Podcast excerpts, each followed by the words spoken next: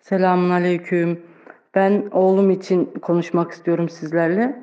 7 yaşında oğlum var. Ee, birinci ayın 18'inde e, yüksek ateş nedeniyle karın ağrısı, şikayeti falan hiçbir şey yoktu. Sadece ateş şikayetiyle gittik hastaneye. Ee, acile gittiğimizde kanını aldılar. Hiçbir problem çıkmadı normalde.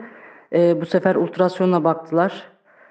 Ateşi yüksek olduğu için ilaç falan veremediler önce ateşinin düşmesini beklediler ama hiçbir şekilde düşmedi. Sonra e, apandisten şüphelendiler. Daha sonra e, ultrasyonla baktıklarında sol böbrekte bir büyüme olduğu görüldü. Bunun için bizi yatırdılar hastaneye. E, bir 10 gün kadar falan yattık hastanede antibiyotikle falan.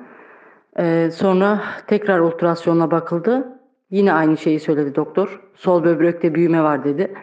Bizi başka bir hastaneye sevk ettiler. Tabii biz 10 gün yattık. Çıktıktan sonra başka bir hastaneye gittik. Ee, orada bir film çektiler. Tabii ilaçlı bir film. Orada da aynı şeyler söylendi. Ameliyat olması gerekiyor dediler.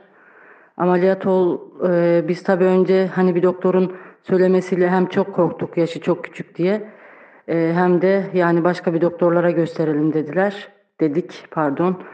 E, sonra aklıma Hacer abla geldi. Ona yazdım. Önce film çekilmeden önce idrar istediler. Bazı tahliller istediler. Ben ondan önce Hacer ablaya yazdım. Allah bin kere razı olsun. Ee, onların sayesinde filmin sonucu e, ne olursa olsun dedi doktor. Yani kötü çıkarsaydı kesinlikle ameliyattan başka bir şansı yok dedi. Ee, böbrekte daralma var dedi. Büyüme var dedi. Bunun için ameliyat gerekiyor dedi. Ee, tekrar diyorum Allah razı olsun Hacer ablalardan.